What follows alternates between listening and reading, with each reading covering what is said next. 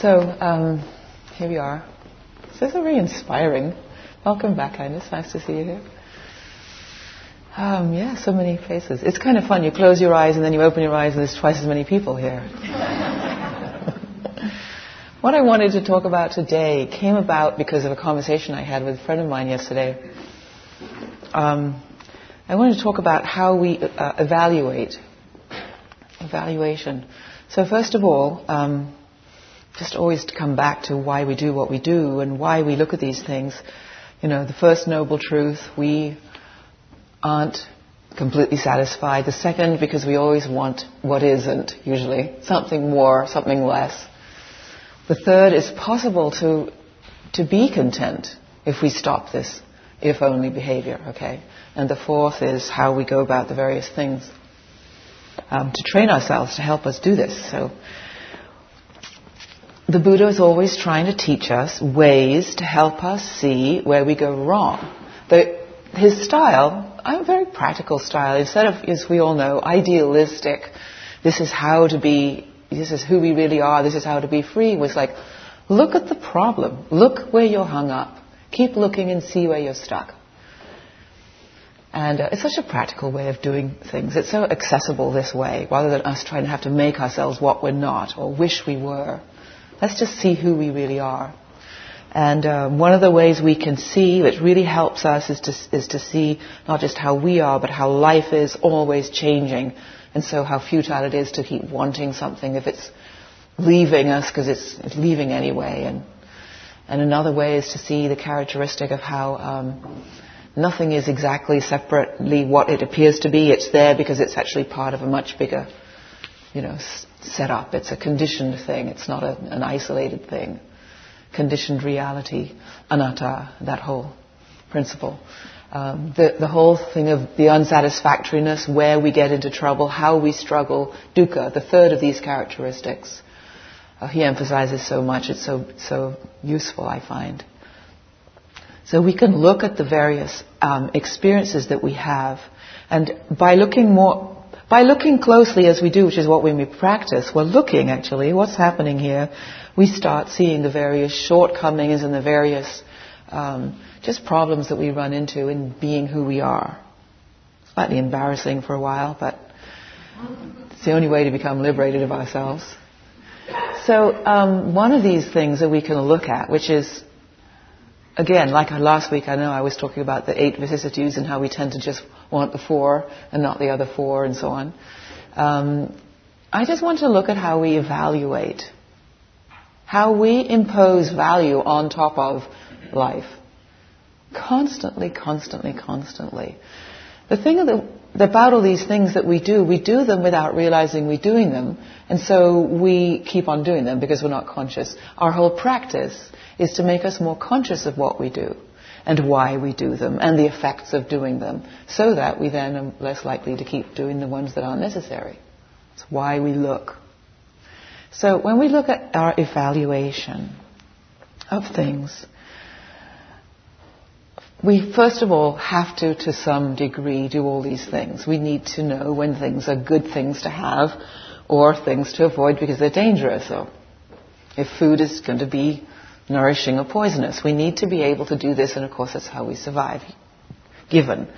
But we, we have gone so far with everything we do way beyond what's necessary. So we have an experience, and we immediately, unconsciously, evaluate it. This is good. Any and every experience we do this, or this is not good. Or we miss. We just aren't even, we're oblivious a lot of the time. But we, there's the experience. On top is our evaluation of it, the value that we impose on it. Based on that, we then go ahead and either have to chase after it or acquire it, as we know, or avoid it, or all the various strategies we do to apparently then be okay in the midst of these eight vicissitudes as I talked about last week. what we don't realize is just how utterly arbitrary this evaluation is most of the time. It isn't actually so. things aren't actually good most of the time. They're just things. But we make them into, oh yeah, this is great. Well, first of all, things, especially in this culture right here, are, are so um, just amplified in our consciousness. We have far too many things, and they're all turned into being attractive so that we will accumulate them for the whole sake of business and profits, which we know perfectly well. How many cleaners do we need? How many shirts with how many different stripes on do we need? And so on. You know, we have completely over emphasized the value of things. We know this. This is pretty obvious level. So we have far, far, far more things than is necessary in all of those cupboards. You know, all you have to do is move house. it's a nightmare. And when people have, I've never had this happen, but when people have lost everything, like a fire, you know, they, one of the things is it's all those wonderful things they love, but on the other hand, it goes like, gosh, how liberating. Because we get so weighted down by all this, because we have put such an emphasis on needing to have these various things, things, things.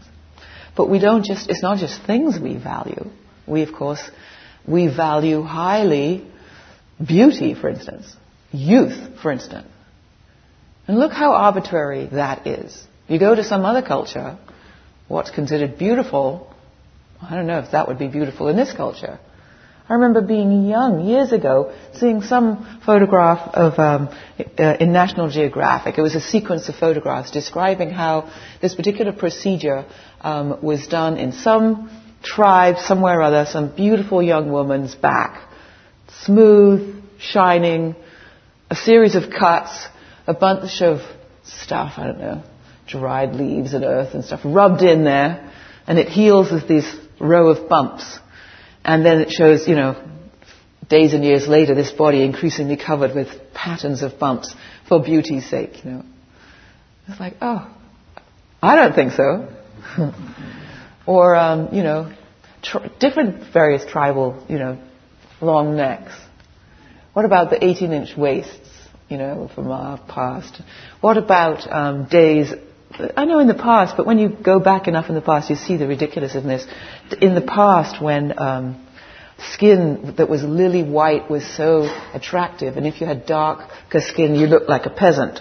And now, tanning salons as much as you can, and how many products you can have to not have such lily white skin. And uh, I mean, it's just, it's clearly completely arbitrary. Apart those kinds of values. Health is one thing, but beauty is in the eye of the beholder. You know, it isn't necessarily, uh, you know, intrinsic. Then as um, ourselves, you know, our, uh, the way we judge ourselves, the way we evaluate ourselves, sometimes just the very being of who we are, are we okay? Are we good? Are we not good? Are we good enough? Are we worthy? You know, so often it's our behavior, often it's our ability. If we, if we aren't able to do things, then while we value less, are we only valuable if we can function in certain ways? And it's, we just completely have tied ourselves into this little prison of being valuable according to some terms or other, somebody's terms or other. When it's our whole culture, it's really hard to see we're doing it. But we just need to travel, which is one of the reasons why we like to travel, is we step out of what's assumed to be so and we see it from a different point of view. It's refreshing. It's also puzzling. You know, it's like, oh, it isn't quite what I thought. So we start to hopefully question what our standards are. How about aging? this whole conversation came about because I was, this whole talk came into my mind because I was having a conversation about aging, the dilemma of moi, for instance. Um, it's a dilemma, but here am I in that towards the last shake, I don't know, quarter of it. And, uh, and my friend and I are the same age, we were having a conversation, and he, and he is having a harder time coming to terms with his lessening abilities. He happens to be a fitness guy, he happens to be a mountain man, he rides bikes and surfs and climbs trees and is physical. And he, you know, he has damaged shoulders and damaged knees and he's broken his hip before and he's got all these various, you know, restrictions. So he, we were talking about how hard it is for in aging. And so, uh, you know, he was describing how he'd just been listening to Dr. Andrew Weil talking about the values of aging. And actually, it's really a good idea to think of the good things that happen when we age, not just the bad things that happen. So we were talking about good and bad around aging. So there's the, the bad things of aging, that he, you know, he can't run as fast and he's liable to break things quicker and those kinds of things. And sickness happens more frequently and pain is more probable. And um, faculties are diminished etc. We all know about that part. Death looms ever closer with every passing day. We know this. We lose the people we love. We know this. We know all these the difficult things around aging. And he said that this doctor, Dr. Weil, had been saying, let's counteract that by thinking of some of the valuable things about aging. So, what's valuable about aging? We um, maybe we've got a little wiser. Maybe we have a little broader perspective. Maybe we're not quite so stressed out by the smaller things that bothered us when we were younger. Um, maybe we have a little more uh, financial independence. Maybe we have a little less to have to achieve, having maybe achieved some of it, and maybe now we can relax a little and be less stressed. Maybe we have retired. Maybe we have more time for ourselves to play. Maybe we have more freedom to go. Maybe you have re- less responsibilities because the kids have now moved out and they're taking care of themselves, as mine have, for instance. So yes, there's a lot that's also lovely at this time of life, for instance. But what I said to him was, is it possible to just have aging be aging, not have to see it in terms of good and bad? We evaluate these things races, you know, personalities, performance. And that boxes us in. Can we just not evaluate so much? Surely the freedom of growing old isn't so much being able to look on the bright side of things, which is not unskillful, but from a Dharma point of view, it's not have to evaluate in the first place the Dharma point of view, the Dharma view, view, is the broadest perspective it's possible for a human to have. I was just driving to visit with this friend yesterday, and on the side of the road, you know, when you're up in, up high, every so often, very nicely, the roadways people put aside a, a lay-by and they say viewpoint. It's like a gift for the driver, because to actually see far, some lovely valley view or something or other, is nice. We like to see far. The Dharma view, the view that the Buddha is trying to teach us all the time is let's see far. Let's see broadly here what's going on. Well, the Dharma view of aging or anything else is without evaluation. These are just things. Cleaning aids, good. Soap's good. I think soap's brilliant. But like, that's enough already. Soap was a big step in civilization. Yeah, that was. That was a, I would really value that one highly. I think that's a great one. How far does that need to go now, you know? Clothing was pretty clever. Weaving. you know, better than skins. Being able to sew things together agriculture. That was pretty brilliant. You know, there are some extremely valuable things we've encountered in our lives as we've evolved as humans. But we've gone way over the top. I think about teenagers, you know, who are like us, but just more so, like exaggeratedly us. Extremely. And you, you know, I was going to say you pick up a hitchhiker, which is my experience of teenagers these days. Where I live, we're all trying to minimize carbon emissions and it's a friendly community and so there's hitchhiking going on and the young who don't have the vehicles hitchhike and those who have the vehicles pick them up. So I pick up teenagers and, and you know, first thing a teenager will say, you know, is like, oh, I love, so, and the next thing they say is, oh, I hate, I hate the rain. Well, you better get over that, do you? You live in the rainforest. oh.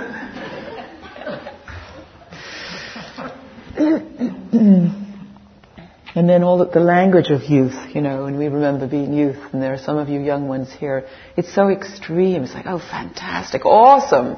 Remember that word awesome came, oh, fantastic. Fab, when I was a teenager, fab, you know. Just, it's like extreme, oh yes. It just makes us feel like we have to something, have or get or show off about or, it's super evaluation all the time. It's exhausting. It's like extra.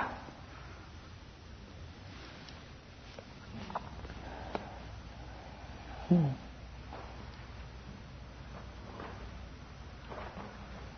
It's not just that. It's all in relation to me. Like the stuff that's awesome is awesome if it if I like it. it isn't intrinsically particularly awesome, and I really could care less if someone else likes it. But if I do, then it's awesome. So it's really um, an imposition of my trip on everything, other people.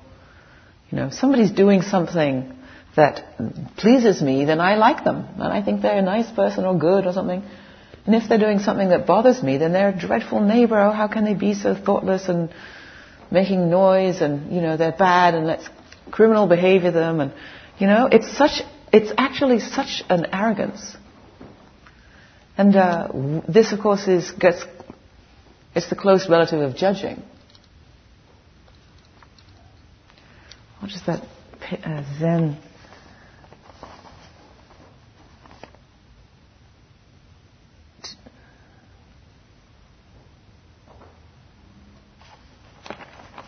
If you judge people, you have no time to love them. That's Mother Teresa. The burdensome practice of judging brings arrogance and weariness third Zen patriarch. It's a very arrogant thing we do, you know, imposing my particular values on innocent things.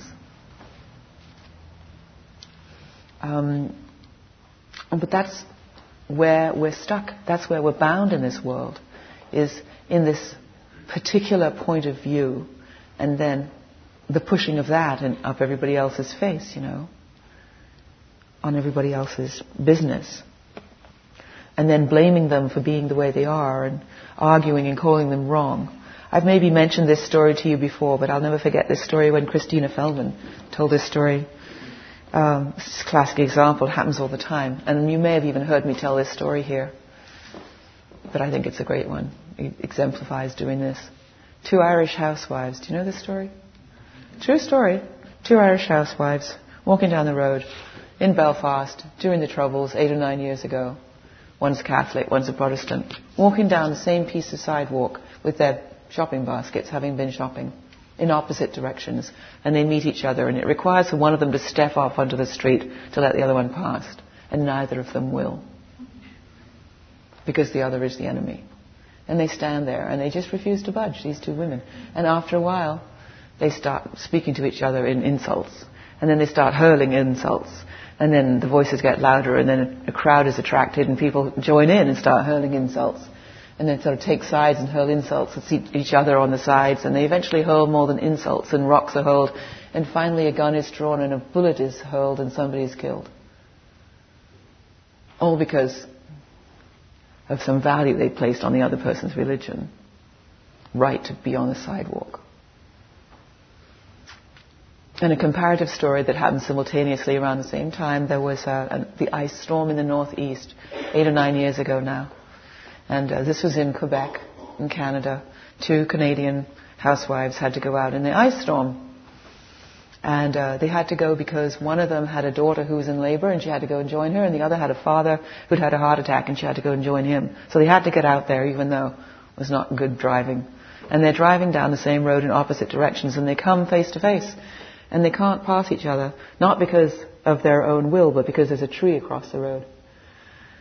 And they need to carry on on their way. So they get out and they speak to each other, and what they do is they go back to their cars on the other side of the, of the uh, tree. They get in each other's cars and they carry on. They turn the cars around and they drive off and go and visit the people they need to visit and do what they need to do. because they aren't evaluating the tree or the storm or each other or anything. They're simply going about their business. It's completely trumped up. It's completely arbitrary. We put these values on most of the time. Box ourselves in by them.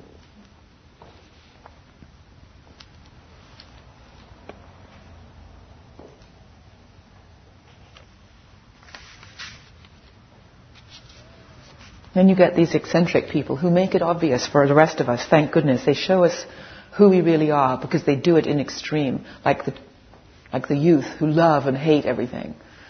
And the English are full of eccentrics, you know this. The English are relatively conservative, especially compared to here. And, uh, and how they can continue to be as, as uh, conservative as they can be and, and still survive without suffocating to death, I think, is because they have a bunch of eccentrics who live out of all of their fantasies and, and craziness for them. They have more eccentrics, I'm sure, per square mile in England than anywhere in the world. and the eccentrics are the, are the funnest, craziest, and they, they just go completely off to some weird, and they collect things, for instance. They join the most bizarre clubs. They make clubs of the most ridiculous groups of, let's go and study something rather. It can be nuts. It's like, I know, let's collect plastic white snowmen on our roofs, you know, and let's see how many we can have. Or, I mean, it's ludicrous things. And there's a very funny radio, not a funny, there's a regular CBC radio station, but it, that is always phoning people in England. It's a, you know, it's a news show, but it's in the, in the evening in England, in uh, Canada. But they always refer themselves to the English and make fun of some odd person who's collected some weird thing or joined some weird club or done some un- unusually interesting thing. How it's kind of like Guinness Book of Records breaking. Anyway, I find the English really quite fascinating, and and I find that these having these various eccentric behaviors allow us to be uh, normal in one way, but they reveal to us our tendencies. And our tendencies are to want to collect weird things or to um, want to identify by being a certain something or other because we think that's important or valuable. Extraordinary values get placed on things that aren't particularly valuable. I've also thought of the Antiques Roadshow. You, you know the Antiques Roadshow? It isn't that the things that people go and show are necessarily fascinating. They sort of are, but the reason people go to the Antiques Roadshow and they like them is because we end up putting a dollar value on these things. And if we didn't know they had a dollar value, would we like them as much? Sometimes yes, but sometimes no. Sometimes we only find it useful if it has apparently some kind of value. Anyway, why do we go through all this? It's a habit that we do. We think that if we can have the things which we think of are valuable, we'll feel better. And it's a habit and it's not true. We feel better by stopping valuing. Not by evaluating and then getting the good things or getting rid of the bad things, but by not evaluating them at all. That's where the freedom lies. Let things be as they are. And the Dharma view, I think of as like the view that nature has. Nature, in nature, or any language that we use that describes nature, we don't go, oh, I don't know if that's a good enough cloud. Right? See how silly that is? You know, or this river is really a crooked river. I don't know about that. You know, or this is a pretty peculiar example of a tree. You know, that's not how trees are supposed to be at all. Any of these extraordinary things about nature are they're all awesome and they're all normal kind of thing. It just is the way it is in nature. Our descriptions of nature aren't words of, of evaluation. They're just words of description.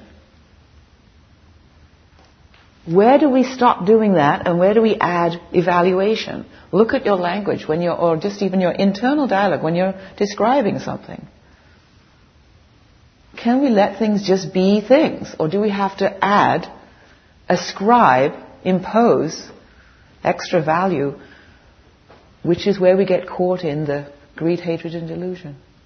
We don't need to. We don't need to do it nine times out of ten.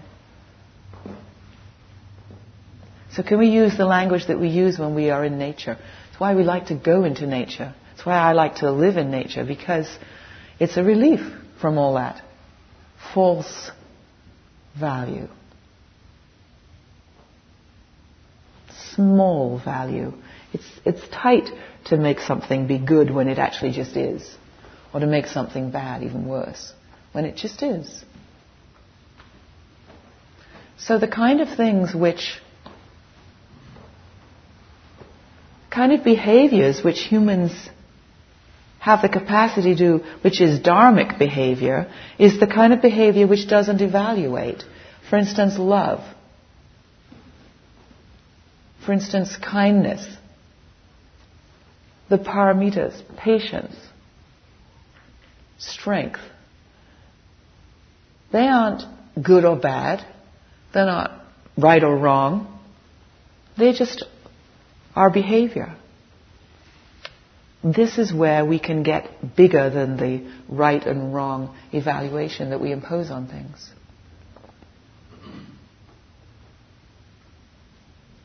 Is it poss- is it is there any value to a smiling face?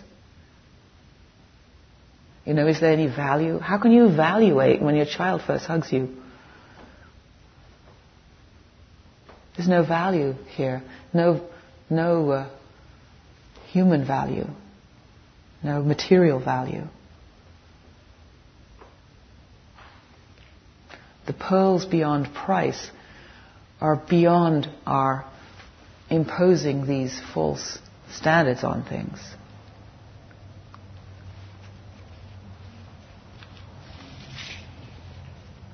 So look at your consumer behavior, look at your um, judging behavior. Look at your evaluating of yourself. What about our practices? So often people will come and say, I just had a good practice, period. You're in a retreat, you know, oh, that was a really good sitting. What do you mean by that? Who says? U Tejaniya, one of the commonest phrases he would say, you'd be describing something and he'd say, so what?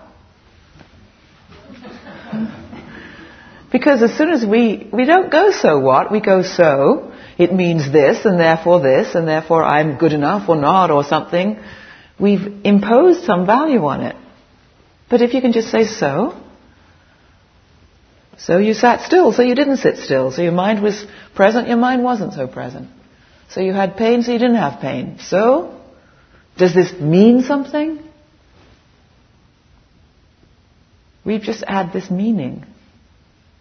But it's a trap a lot of the time. You've heard this, I'm sure, before. Steve Armstrong said this the first time I heard this. It's brilliant.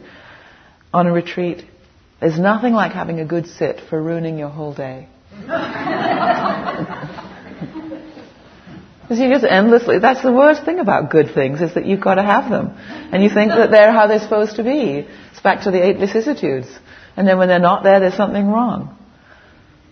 Those eight vicissitudes don't exist if there's no evaluation.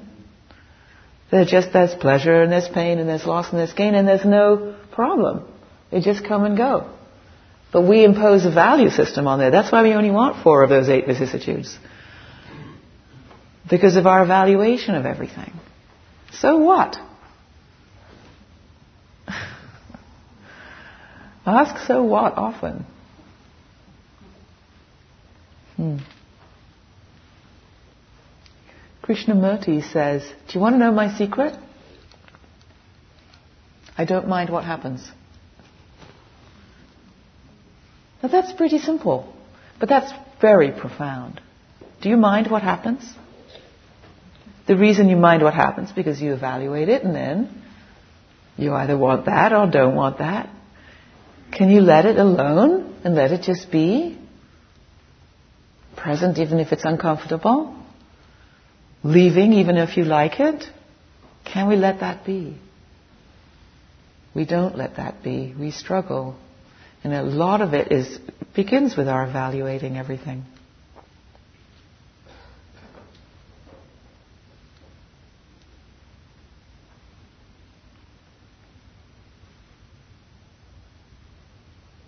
So the freedom that the Buddha talks about is when for instance, the values dissolve.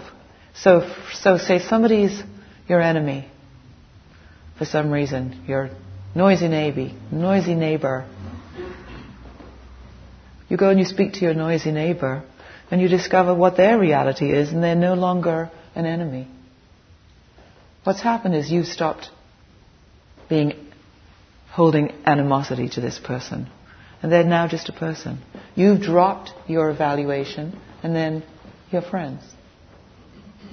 You know, we think of those amazing stories, for instance, we hear them all the time in Buddhist circles of those extraordinary monks and nuns in Tibet, you know, who were captured and tortured for many, many years and escaped with complete sanity and a whole heart. And how on earth were they able to do it? And they were able to do it because they didn't hold animosity towards their captives who were torturing them.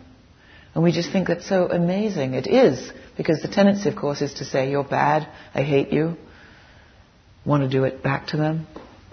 To not do that, to just allow people to be people with all of their ignorance,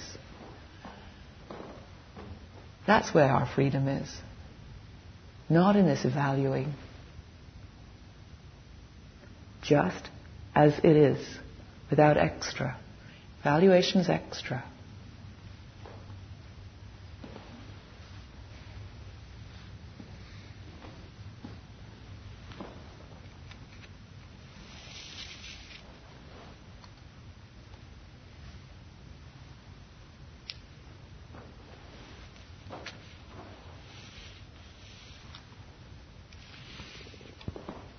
Out beyond ideas of wrongdoing and right doing, there's a field. I'll meet you there, says Rumi. When the soul lies down in that grass, the world's too full to talk about. Ideas, language, even the phrase each other doesn't make sense anymore. Out beyond ideas of wrongdoing and right doing, there is a field. I'll meet you there.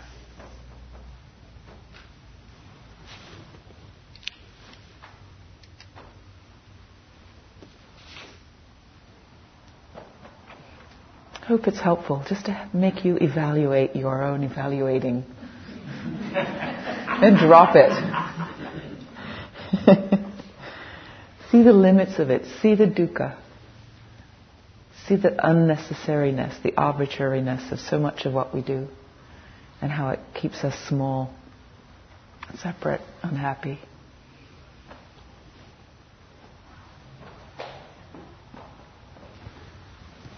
Thank you.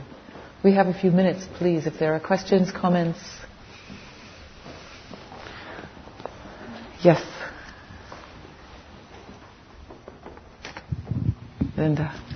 Um, as much as I like your ideas, um, I, I, think that we really do put values on nature all the time. Um, you know, this is the deepest lake. This is the tallest tree. This is the oldest bristlecone pine. This is, you know, every state takes such pride in what it has that is unique.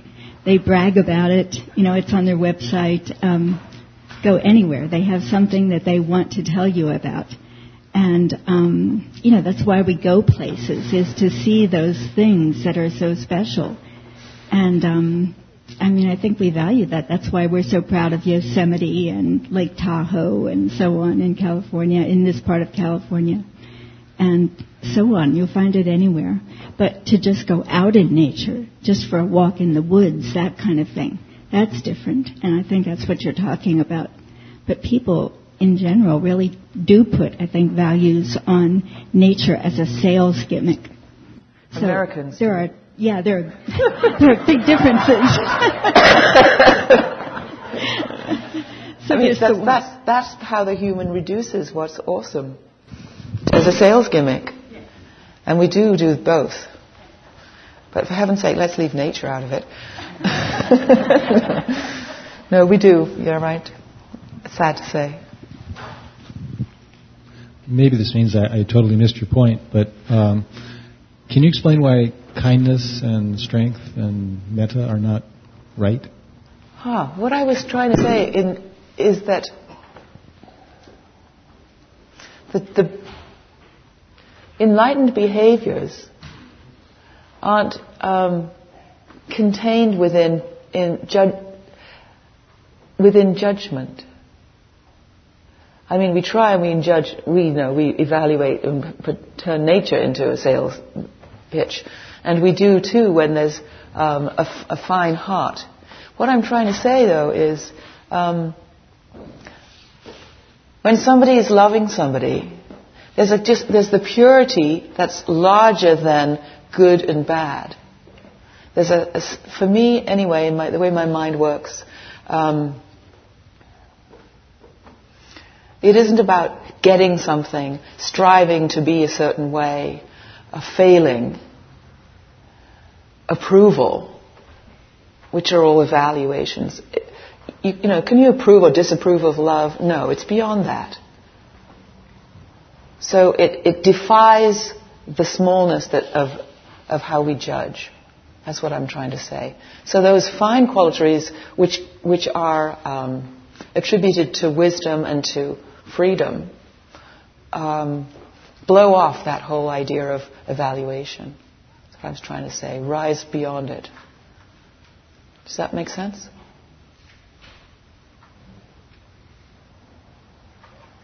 So, so the word right is wrong.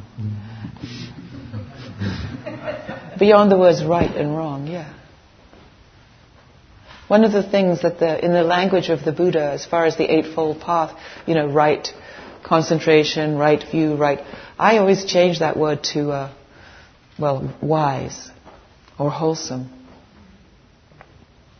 So that we don't then think that I'm doing it wrong. Immediately, is it right, is it wrong? It isn't right or wrong, it's wholesome. Bigger than that. That's what I meant to say.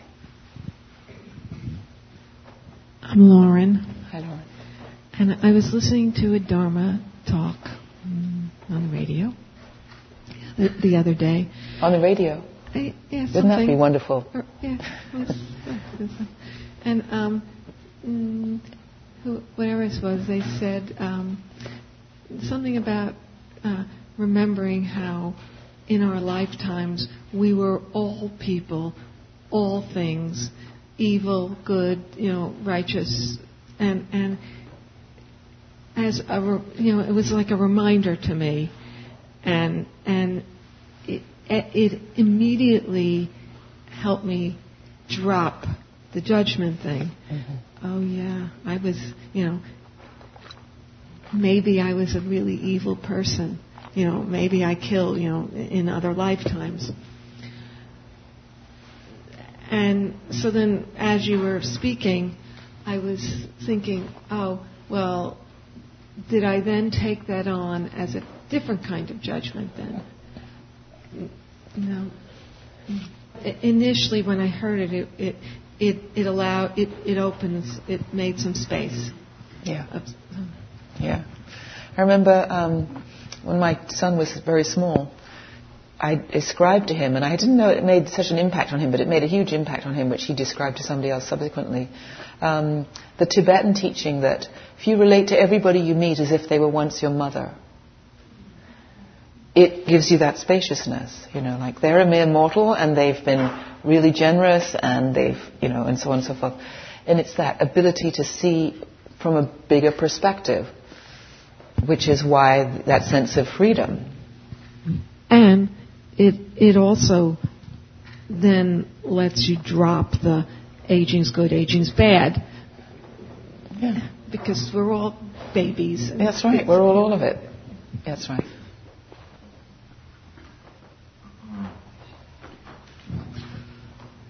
Uh, I thought of this as a comment and then it became a question. I have this thing that I do constantly. And the best example of it, and it came to mind, is when you were talking about agriculture and soap. Is soap a good thing? soap made primitively was made by boiling lye and animal fat.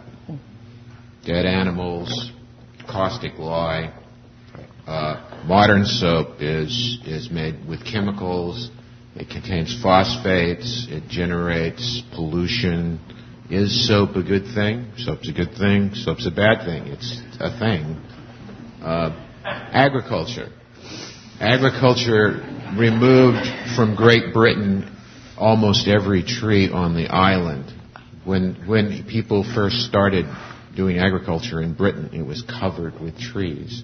The entire uh, eastern Midwest of the United States was covered with trees. They're all gone because of agriculture. But at the same time, uh, most of the planet would starve without it.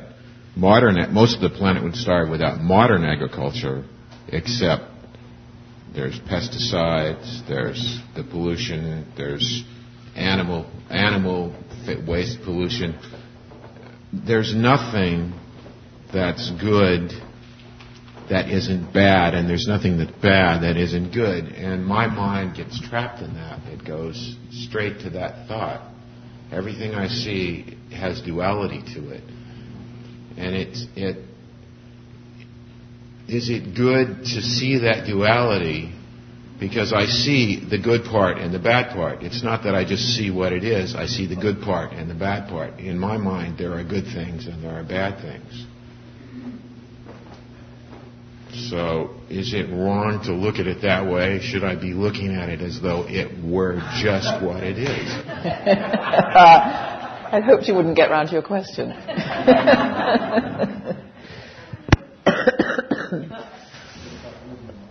I can't answer whether it's right or wrong to see the way one sees. So I'm not going to try and answer it in that way. We see all, we see all of these things. I think the Buddha is trying to teach us that to um, what keeps us from being free, which is all he's trying to do, is teach us freedom. You know, is to see when we um,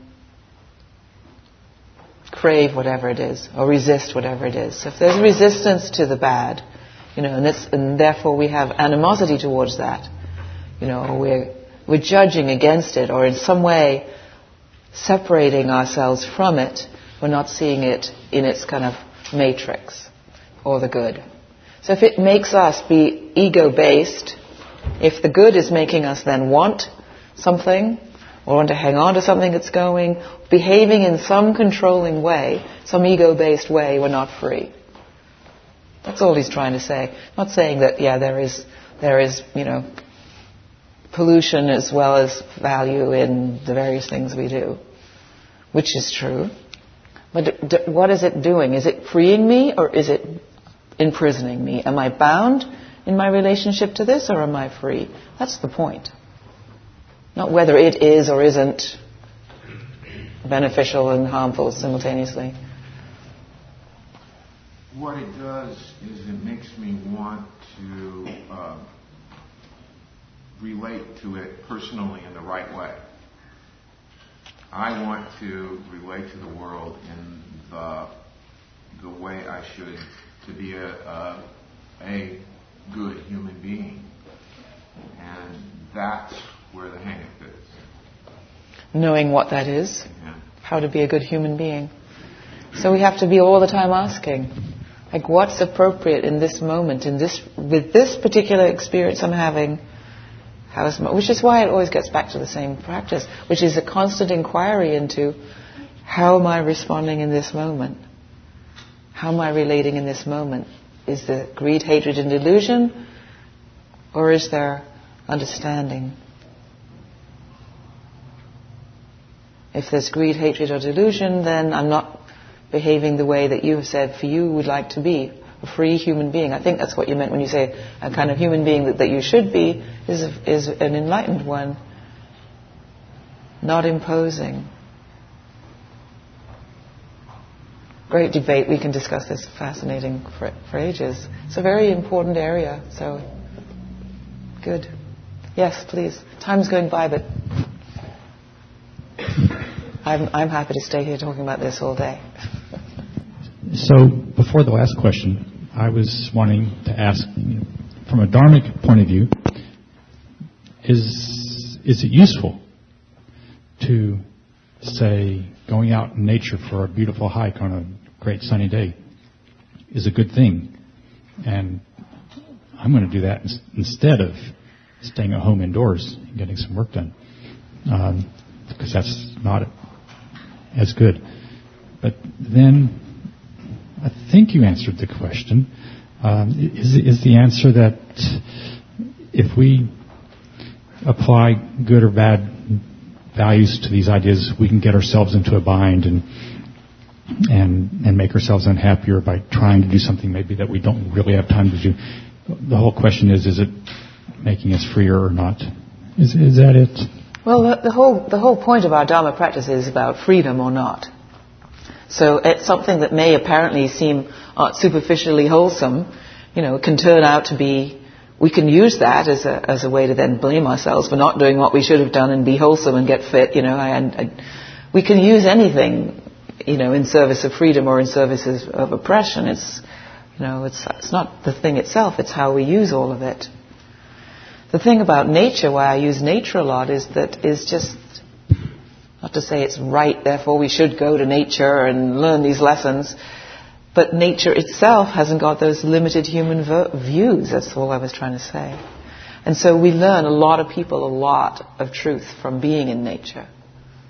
You know, because it's, we're able to immerse ourselves in something that doesn't have commercial value on the whole, for instance. So it's like, right, we can drop that normal, the way we spend our lives normally. You know, so much um, based on our own agenda.